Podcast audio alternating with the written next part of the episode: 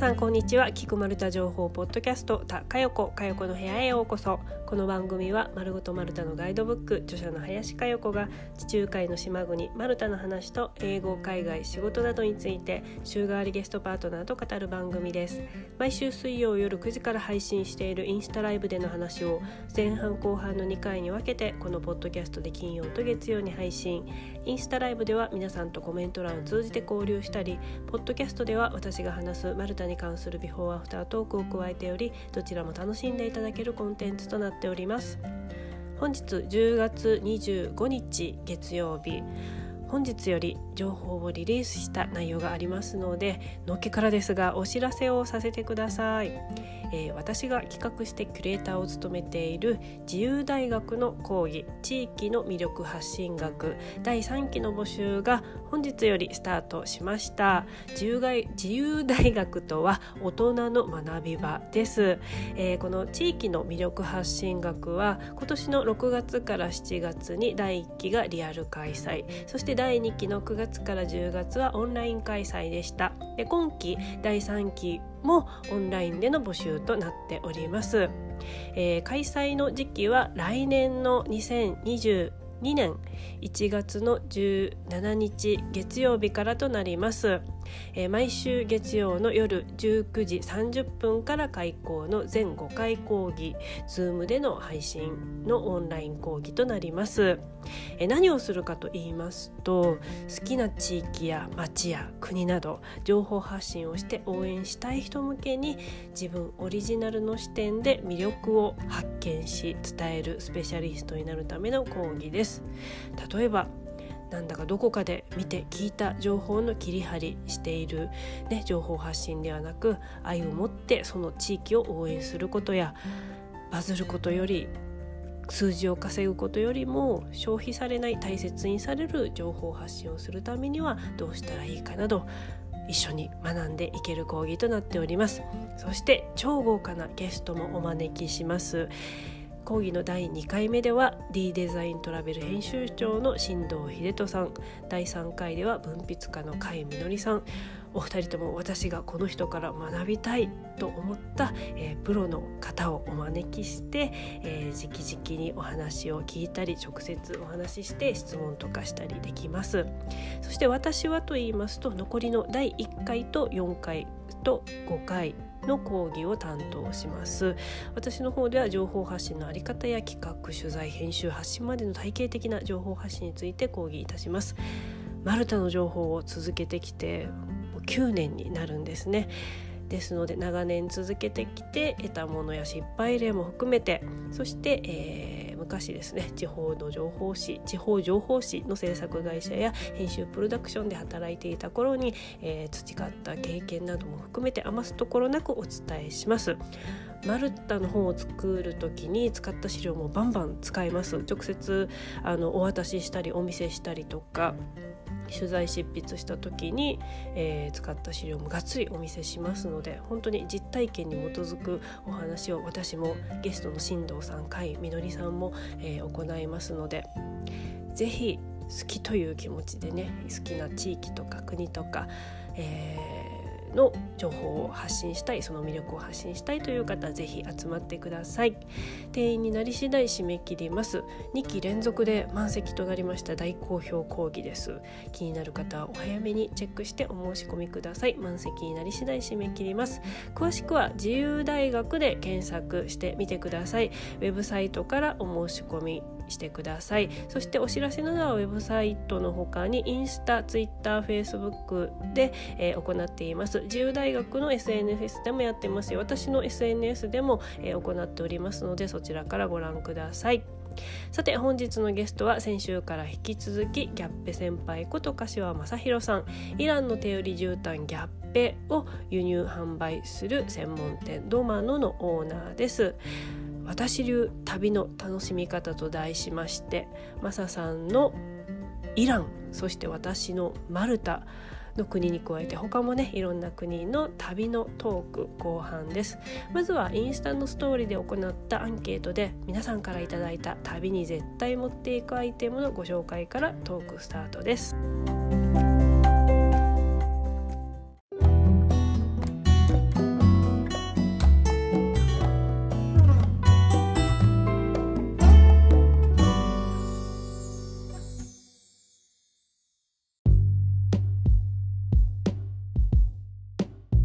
ただいたアイテムをご紹介しましょうか、2つ。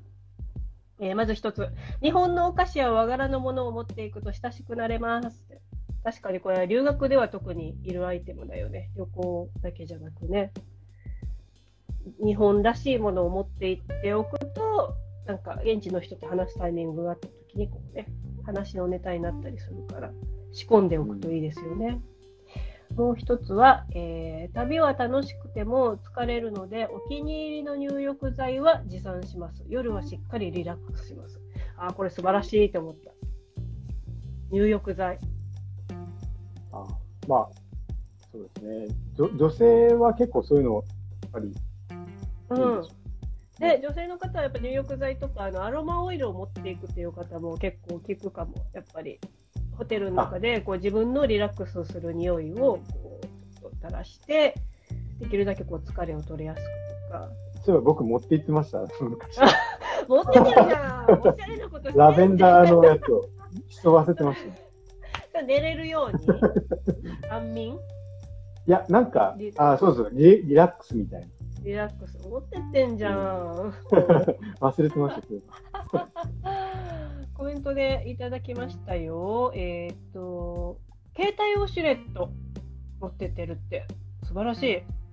それはトイレがね、探しにくい時とか、なんかね、ちょっと行きたいなっていう時には確かに助かるかも。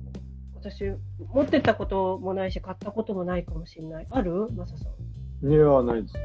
ない。そうかそうか。まあ、でも国によったらあった方がいいっていう国ももしかしたらあるかもしれないね。うん。ない。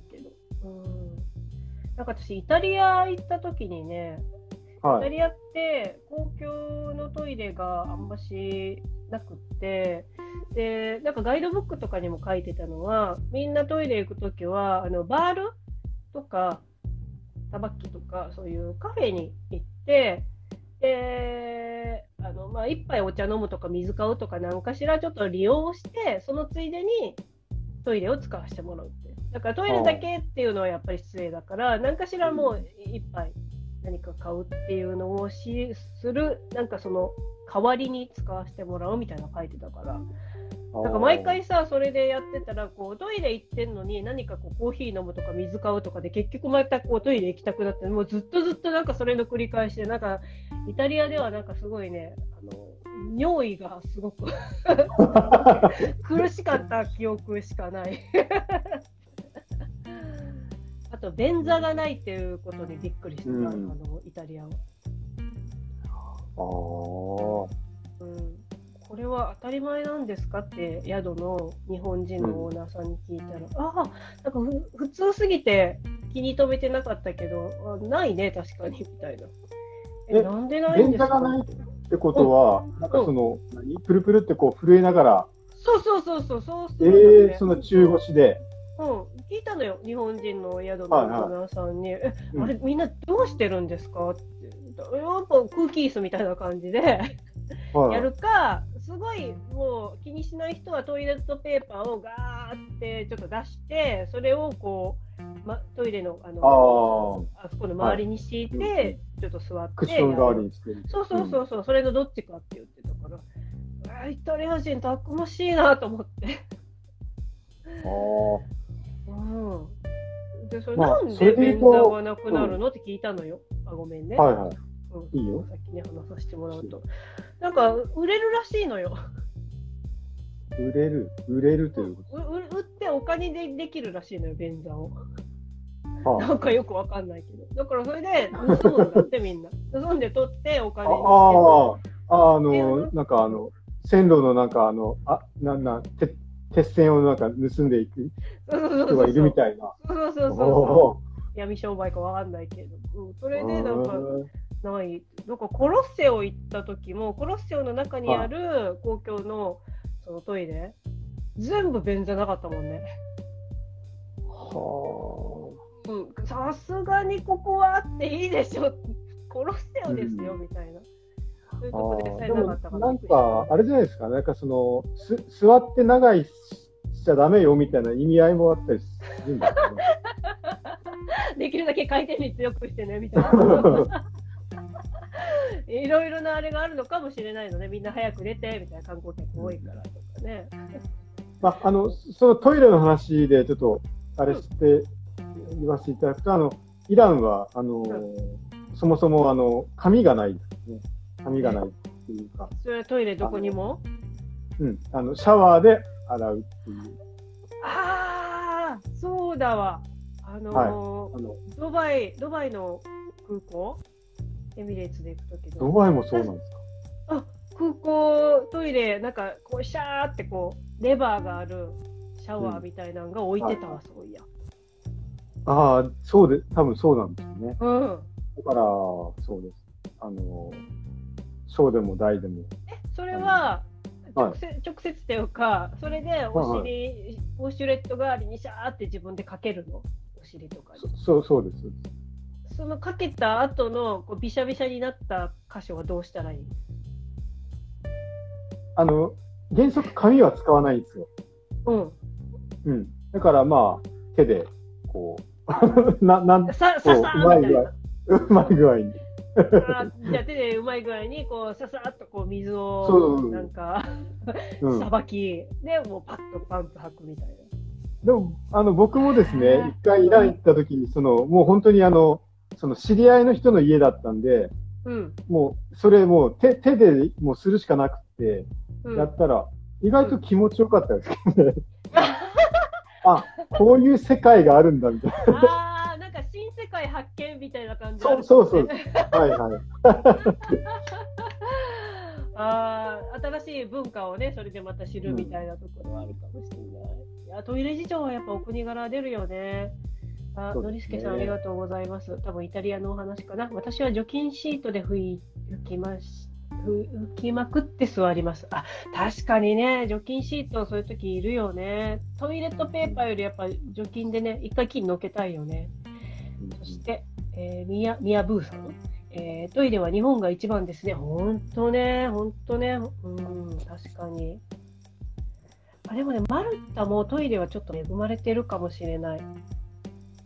公共のトイレはお金払わずに入れるし、紙もあるところはあるし、でそんなに汚くないから、結構いろんなとこでなんかパッと気にせず入れるのかな。だからイタリアみたいにお店に入る必要もないし、フランスとかみたいになんかこう人がいて、なんかお金払わないとみたいなところもないから、そこはなんかちょっと日本と少し似てるかもしれない。うん、その観光地がど、どのくらい観光地化されてるかによって、どのくらい観光客が押し寄せてくるかによって、その、なんかトイレのあの、なんていうか、快適度がこう、えっ、ー、と、人が多ければ多いほど快適度が下がっていくような気がする。なんか追い追いつかなくて。ああ。確かに確かに、あのー、汚くもやっぱりなりやすいし、うんうんうん、人が使えば使うほど。で、そこで管理する人が必要だからってなってくると、うん、結局、ね、お金が発生してくるから、はい、ってなってくると、どうにかお金を収入を得ないといけないから、うん、1ユーロかなんか払ってみたいなのもあるよね確かに。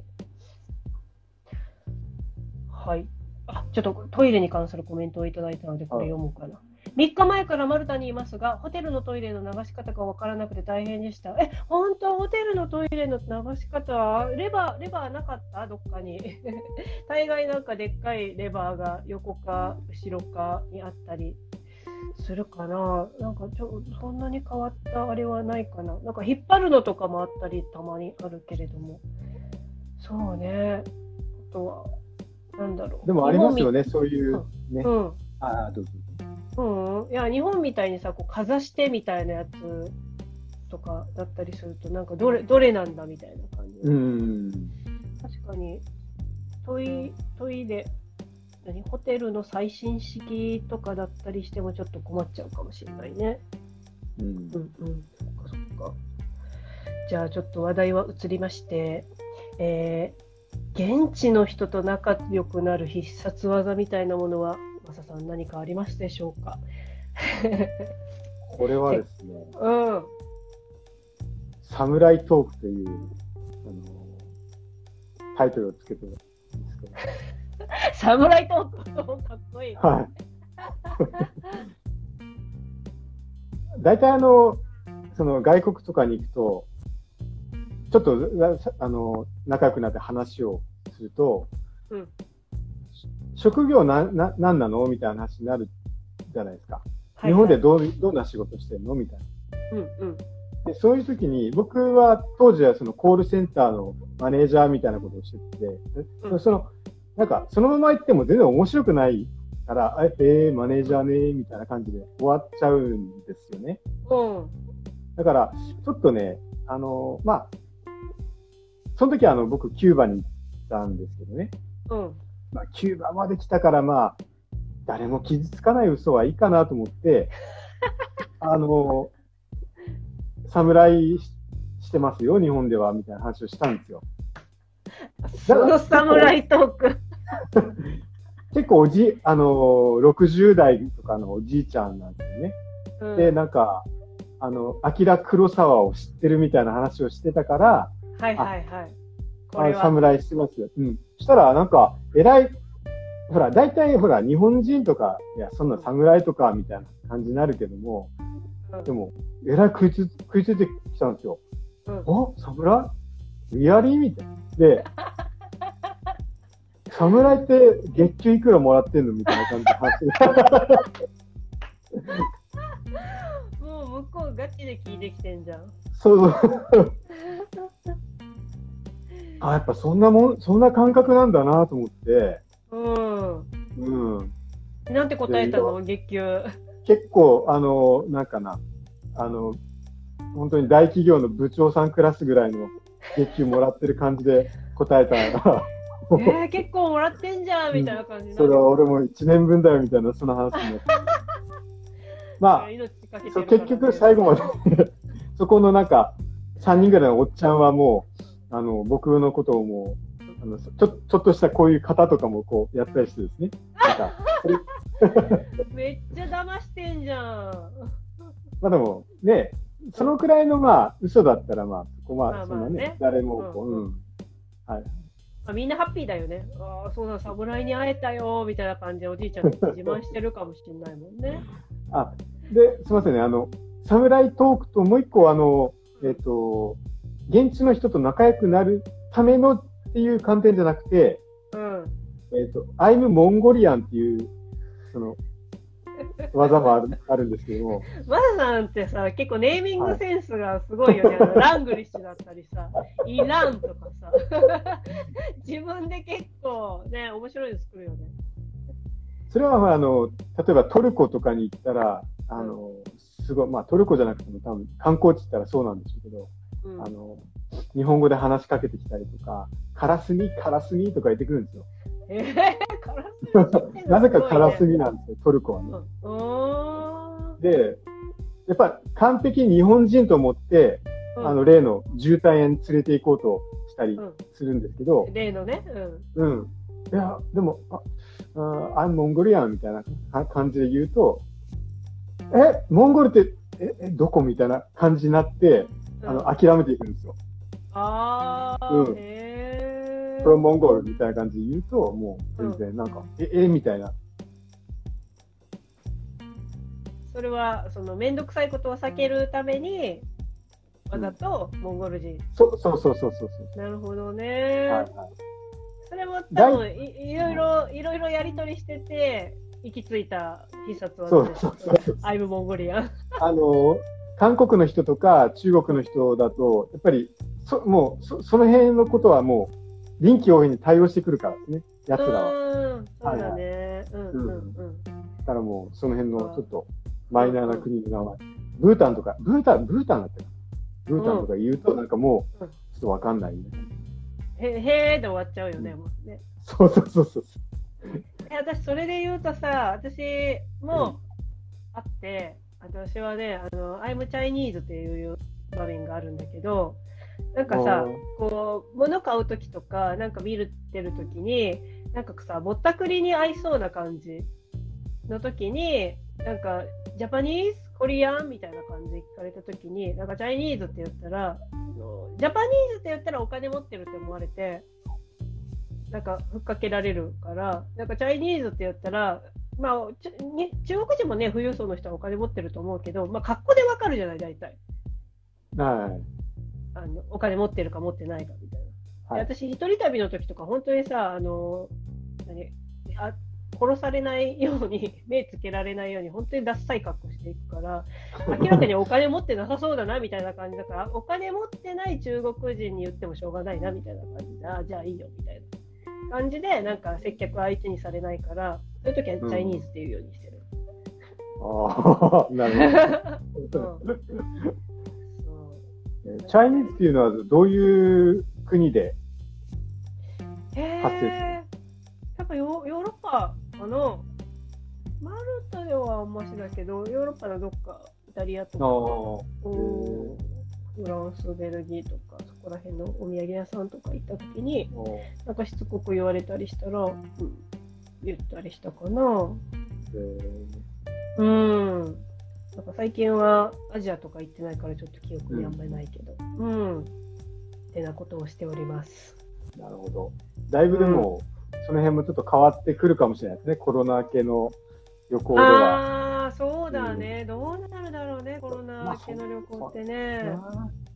うんかよこさんの場合はどうどうどうです？あの仲良くなる。仲良くなる必殺技、はい、うん、あのやっぱり一番は笑顔かなって思います。ああ、もう何事もやっぱ笑顔が、ううんん。きっかけかなって思うし、一番最初自分が留学にマルタに行った時に、やっぱ必死だから笑顔出せないし、気づいたらこう真顔になってたりとか、真顔で英語を喋ってたりとかするとさ、逆の立場に立つと、やっぱ怖いじゃん。うん 怖いし必死そうだからなんか余裕なさそうだな楽しくなさそうだなになっちゃうからなんか話せなくても下手でもなんかうんうんみたいななんかイエーイみたいな楽しい子の方がやっぱ一緒にいてね楽しいからなんか笑顔をどんな時でもうん。間違っても変なんかうまく言えなくても笑顔を心がけるっていうのが一番かなっていうのがたどり着いた方法かな結局。もうなんか100点満点の答えでもう何も言うことが。ごめん、なんか受け狙いじゃん。いやいやいやいやいや。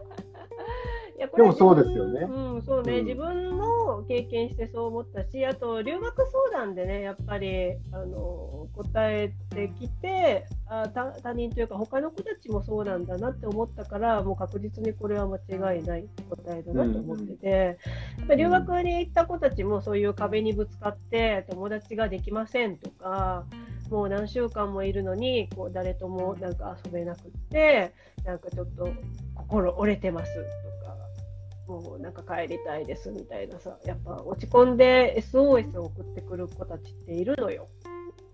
その自分が留学相談をこう受けてた子もだし受けてなくてもなんかさ情報発信してるとなんかこうなんかヒントもらえるかもみたいな感じでさ助けてくださいみたいなメールが来た時にまあ、いくつかさ、そういう自分なりのこうこれ、これやってみたらいいよみたいなのを言うときに、やっぱり笑顔をみんなすぐ実践できるじゃない？はい。うん。もうそれは何日かかかって英語をまぬなんか上げるよりもすぐに、今すぐできることだから、もうとりとりあえずそれやってみなみたいな感じでやったら、友達できましたみたいな感じで返事をくれる子が結構いて。ああ。うん、やっぱりそう逆の立場に立って考えてみるっていう視点を忘れてましたってみんな言うのよね。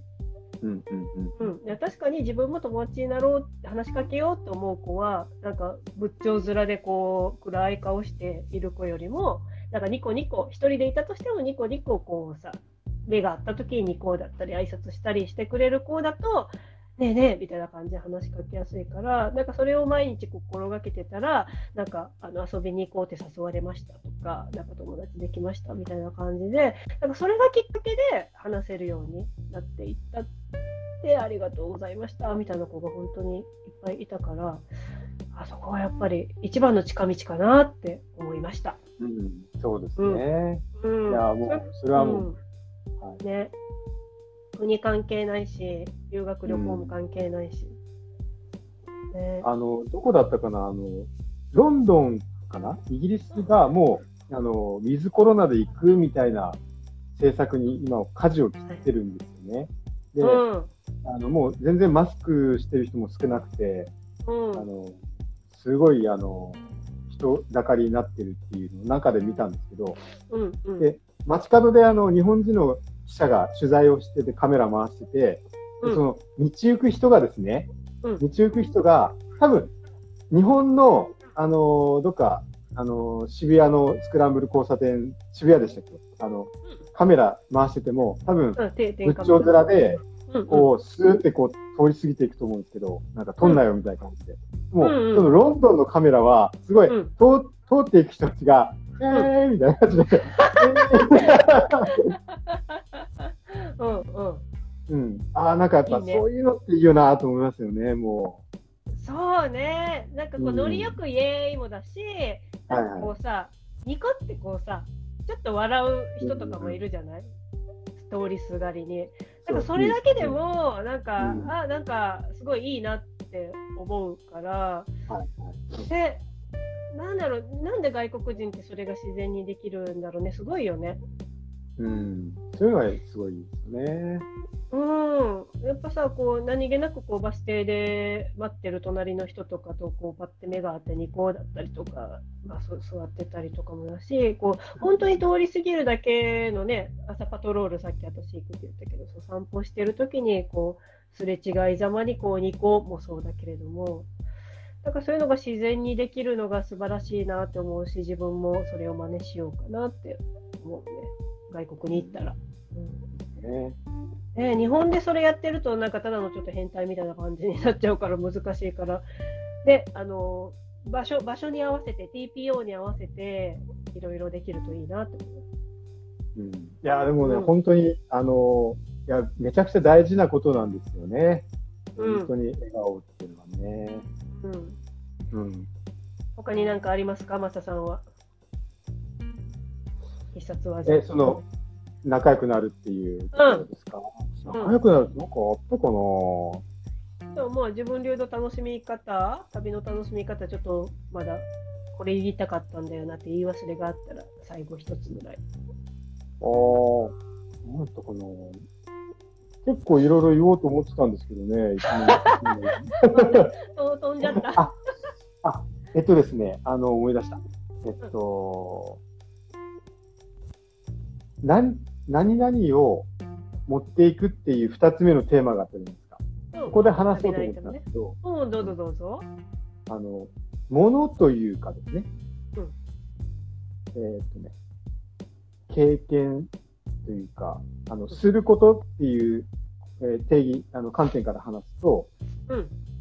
えっと、旅の前には、極力、うん。写真や映像を見ておいみみ見ない。行く前に。旅の前には、極力、まあ例えばインスタの写真とか、うん。えーその旅、現地のそのうん観光地の映像とかっていうのは、極力見ないで、うん。僕の場合は、その、えー旅に、えーなんだ、旅、旅行記みたいな。うん。で、そういうのでこう、わーってこう、イメージする。うん。で、前知識を入れないってこ前知識、知識は入れるんですよ。知識は入れる。歴史とか、とえ、絵的なものね。そうです、そうです。うんうん。はい。なるほど。イメージ、画像をあのうん入れていかない。極力ね。全く入れなかったら、ちょっと生きようがないんであれですけど、うん。うん。あーできるだけその植え付けすぎないようにして自分のこう想像力とかを実際に目で見たもので膨らませるために入れすぎないってこそうあの、やっぱ写真とかでこう見すぎていっちゃうと、とうん。なんか答え合わせにいってるような感じがして、あうあ、うんん。あそのう、ね。昔、日本人だったら多分、我々の世代だったらみんな見た、あの、フランダースの犬ってあるじゃないですかうん。ちょっと例えがどうかわパかんない。トラッシュパトラッシュだったっパトラッシュ。け あの、パトラッシュとネロが最後あの、天国にこう召されていくパトラッシュ、もう疲れたよーってやつ。そうそうそうそう。ちゃんとよく覚えてます。で、こう、二人がこん。う、ねうん、あの、一番その感動的な、こう、二人が精こう、神連れて行か手にこれ、ね。う、うんうん。で、その時に、あの、ずっとそのネロが見たかった、うんえー誰だったっけな？だ、だえっ、と、誰の絵だったかな？なんか、あの、ずっとこう、夢にまで見たうん誰とかの絵を最後見れたんですよね、ネロが。うーん。うん。で、やっとそこで見れて、ああ、こんな絵だったんだって感動して、こううん、天に召されるっていうのがあったんですけど、うんネロがもうすでになんか、えっ、と、インスタとかで、その、その、ネロが、もうインスタでの、ああ、うんこの絵か。そうそうそう。そしたら、うんああ、インスタ通りだったなーって感じで、こう多分、手に召されてたと思うんですよね。はいはいはいはい。インスタ通りだったなーみたいな。ネロがインスタ見てる風景が見たいわ。うん。だからまあ極力ですね、その、あんまりこう、そういうのを入れずに行って、現地で、あの、この目で見、しかと見てうん、あと、旅から帰ってきたらですね、あの、これ、旅の後でする人ってちょっと少ないと思うんで、あえて言わせていただきたいんですけど、はい。あの、まあ、その、その、例えばまあ、モロッコに行ったとします。モロッコに行って、で、それで終わりじゃなくて、はい。その後にモロッコのも旅行記みたいなのを読むと、うんあ、俺とこの著者の人、いあの、感じたこと一緒やんみたいな。ああ、なんか後で答え合わせするみたいな感じ？そうそうそうそう。はいはい。へえ。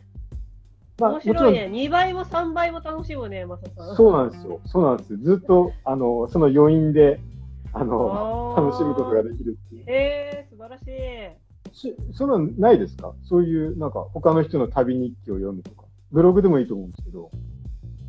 私はやっぱり前前に見る派かな。前に見て、あ後で知って、ああ、これいけたんやとか、こうやったんかっていうふうに思う方がちょっと悔しく私は思っちゃうから、できるだけくまなく情報収集はして、その絵で見る情報は私は分けないかもしれないけど、前情報を結構入れる派かも。うんうんうん。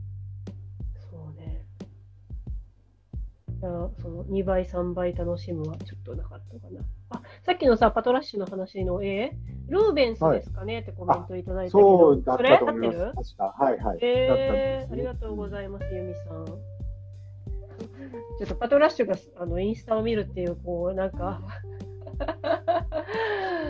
そのワードがちょっと離れない見ない。ねネロがね。あ、パトラッシュ、ごめん。犬やん、パトラッシュ。ネロ、ネロが、ネロが、パトラッシュがインスタ見てたらすごい逆。そうそう、さっきあのトイレの、マルタのトイレの話をしたときに、あの、ホテルのトイレの流し方がわからなくてという方がコメントくださって、レバーをゆっくり押すと流れなくて勢いが必要でしたって。あなんかそれわかると思って、あれですよ、マルタはやっぱあの水が少ないから、タンク、タンクにある程度溜めて、特にあの上の階はね、あのはいはい。こうなんて引くのがすごい時間かかるから、うんうんそのゆっくりだとこう多分そのタンクに溜まってるのがちょろちょろしかいかないから、多分一気に「えい!」って「えい!」ってやらないと多分流れる、はいはい。ティッシュとかが流れるぐらいのさーっていう勢いが出ないので、思いっきり行きましょう。おー1回で思いっきり、そう、あの、そうそう、2回はできないね、多分。1回音消しのために流して、じゃあ2回目ティッシュを流すためにやろうって思ったら、その1回引き上げたのが、もう1遍組み上げる前までに時間がかかるから、あの基本流すのは1回。あの無駄に水を使わない。だから思いっきりの1回にかけるっていうふうにしないと いけないかもしれないですね。うんそれを心がけるのがいいと思います、マルタでは。いいですね。そのなんかこう、こう微調整具合が。微調整。うね、ん。でもそれをやってみないと分かんないことだよね、やっぱりね。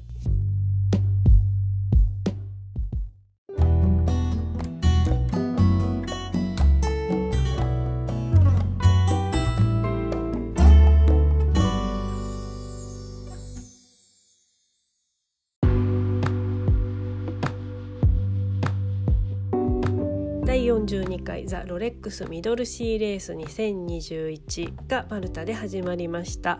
先週10月23日土曜日にスタートした様子が Facebook ライブで配信されていました。何のレースかと言いますとマルタで始まりマルタで終わる地中海を舞台にした船ヨットのレースです。出発はバレッタのグランドハーバーからそして同じくバレッタのアッパーバラッカガーデンにある大砲が鳴るのがスタートの合図なんです。要塞に挟まれた海を帆を高く上げた船が何隻もあり大砲が鳴る中地中海を駆けていく。その絵は写真でも圧巻ですよ。そしてコースはですね、えー、バレッタとスリーシティーズのね間のグランドハーバーから始まり港を抜けたら地中海を北上します。そして目指すはシチリア島の東側、えー、そこからですねシチリア島を反時計回りに航行してまたマルタを目指して帰っていきます。最後はスタートしたグランドハーバーと逆側にあるバレッタのマルサムシェットがゴールです。のでこのバレッタとスリーマの間にある港で、えー、フィニッシュとなります。チケットとか買わなくてももうこのバレッタかスリーシティーズかもしくはゴールのスリーマバレッタのところにいると海を眺めていたら見られるのであの今マルタにいらっしゃる方とかは多分何日かしたらもうねゴールの船が帰ってきますので是非見に行かれてはいかがでしょうか。でもこの1週間ちょっと雨のあの予報がずっと続いているのでちょっと心配なんですけれども。私のマルタに住むマルタ人の知人でスリーマに住んでいる人はよくですねこのレースのゴールに合わせてスリーマのこう海岸線沿いにあるレストランにこうゴールの時間帯とかをね見越してご飯を食べに行ってこうワインを飲みながらこうゴールを目指すこう船をね眺めながらえー、優雅に時を過ごすっていうことをやっておりましたその写真を見ただけでもちょっとねハイソな感じがしてすごいおしゃれして、えー、ご飯を食べに行ってこうヨットの様子をね見るっていう風ななかなかあのいいなんか遊びというかイベントを利用したなんか素敵なあな時間の過ごし方だなというふうに思いました。でこれですね。コースを完了するのに4日から6日かかるんですね。もうこれ運とタイミングとかあと天気が一番関係しますよね。晴れか雨かそして強風や波の高さによっても速度が変わってくるのでで最短本当4日とかで行ける日もあればもっと時間かかって1週間近くなので果たして今回はどのようになるでしょうか。授賞式は10月の 30, 30日土曜日です。でそもそもこのロレックスミドルシーレースの始まりはというとマルタに住む2人のイギリス人ヨットマンと2人のマルタ人船員この合計4人の人が、ま、スポーツのね競争をするために作ったそうなんです。で最初に作られたコースはマルタで始まってシチリア島のシラクーサで、まあ、終わるというレースだったんですね。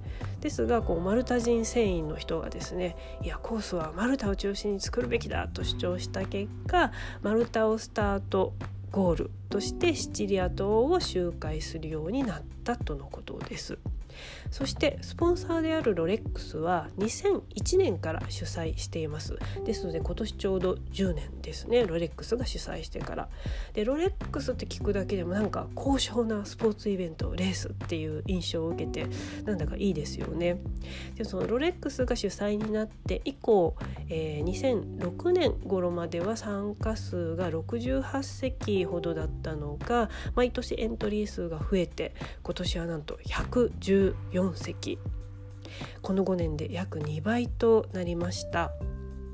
船に興味ない方もこのね、あのー、首都バレッタから始まるヨットレースの様子を見てるだけであなんかすごいなんか珍しい光景だしなんかねこの要塞に囲まれた船を海をこう砲をね高々と張ったたくさんの船が悠々と進む姿っていうのはなんともこう雄大な感じなのでなんか見てるだけでも本当ね気持ちいいというかなんか現代ではなくちょっと少しだけ時代を遡ったような雰囲気さえしますね。で Facebook でライブ配信しています。で今はシチリア島辺りだから見れない時もあるんですけれども、まあ、スタートの時のようにおそらくおそらくですよ。これ私の予測なので外れたらごめんなさい。ゴールもまたマルタなのでライブ配信あるんじゃないかと予測しております。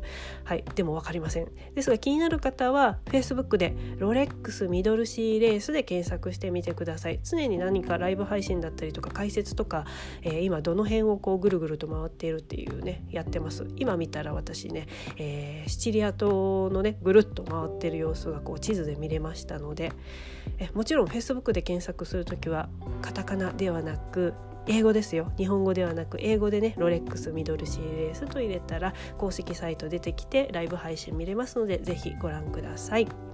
それでは来週のインスタライブポッドキャストのお知らせです。来週はスペシャルゲストです、えー、マレーシアより中継します。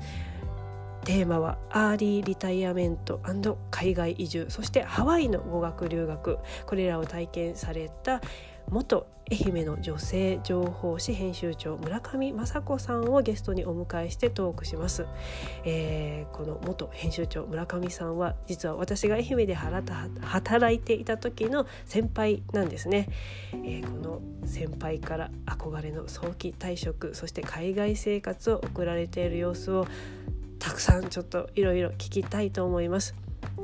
どうぞお楽しみになさってください。インスタライブは、えー、来週来週ごめんなさい、えー、今週ですね。今週水曜。そしてポッドキャストでは今週の金曜と来週月曜に配信しますので是非両方とも聞いてください。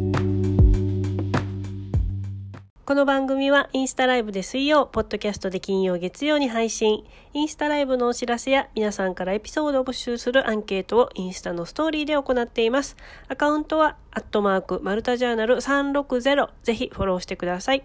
それでは次回もお聴きください。最後はマルタ人がよく使うフレーズでお別れです。See you, ciao ciao!